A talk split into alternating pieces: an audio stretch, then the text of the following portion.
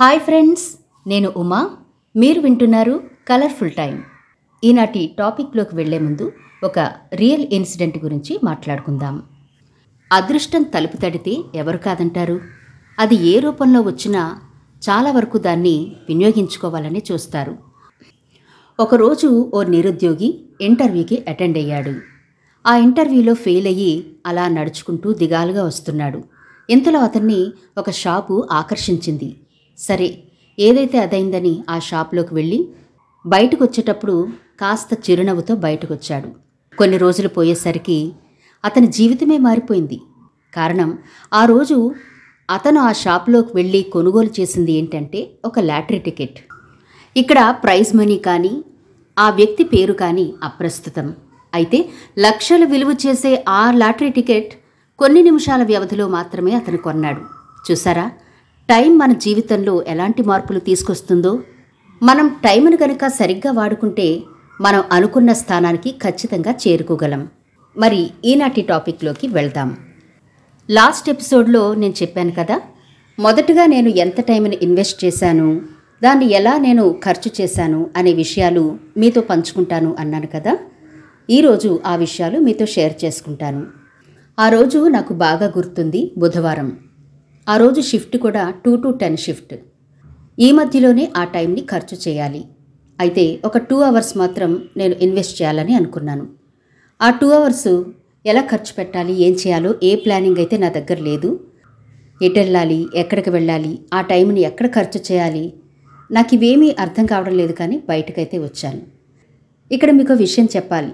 యాదృచ్ఛికంగా రైల్వే స్టేషన్లో కొన్ని స్వీట్ మెమరీస్ జరుగుతూ ఉంటాయి నాకు. అందుకని ఎక్కడికి వెళ్ళాలో తెలియకపోయినా రైల్వే స్టేషన్కి వెళ్ళాలని బస్ ఎక్కి కూర్చున్నా. హెడ్ ఫోన్స్ కూడా పెట్టుకోలేదు. అలా పీపుల్ని అబ్జర్వ్ చేస్తూ బస్సులో కూర్చున్నా. అందరూ చాలా హడావిడిగా వెళ్ళిపోతున్నారు ఎవరి పనుల్లో వాళ్ళు. అప్పుడు అనిపించింది ప్రపంచమంతా హడావిడిగా ఉంది నేను మాత్రమే సైలెంట్గా ఉన్నా. సరే ఆ చిన్న ఫీలింగ్ కూడా కొంచెం హ్యాపీ అనిపించింది.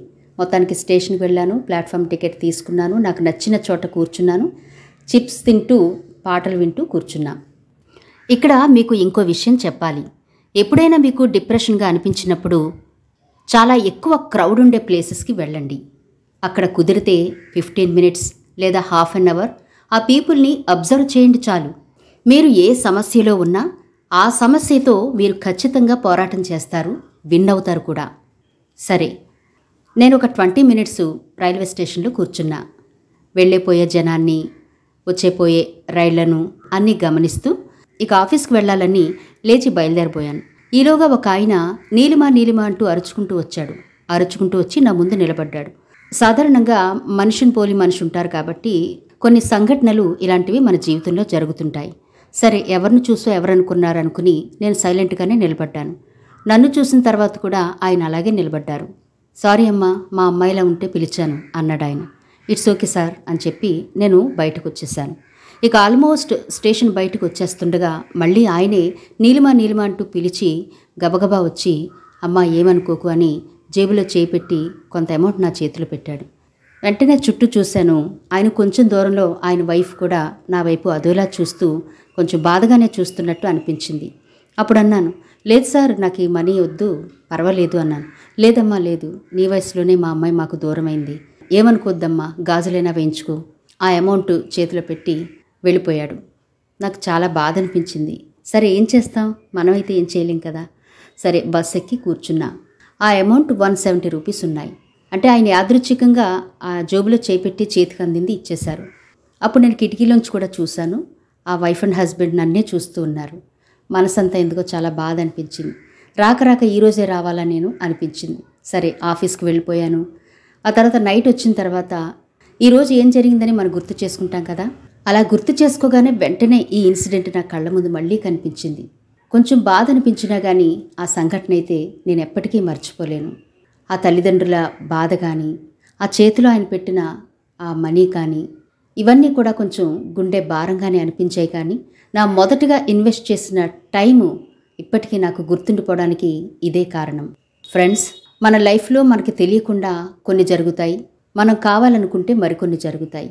ఏదేమైనప్పటికీ మనం కావాలనుకుని కొంత టైం ఇన్వెస్ట్ చేస్తే గనక ఆ టైంలో ఖచ్చితంగా కొన్ని మిరాకిల్స్ అయితే మాత్రం జరిగి తీరతాయి. మీ వాల్యుబుల్ టైం నాకిచ్చి నా ఈ మాటలు విన్నందుకు థ్యాంక్ యూ సో మచ్. మీ జీవితమంతా కలర్ఫుల్ టైంతో నిండాలని కోరుకుంటోంది మీ ఉమా.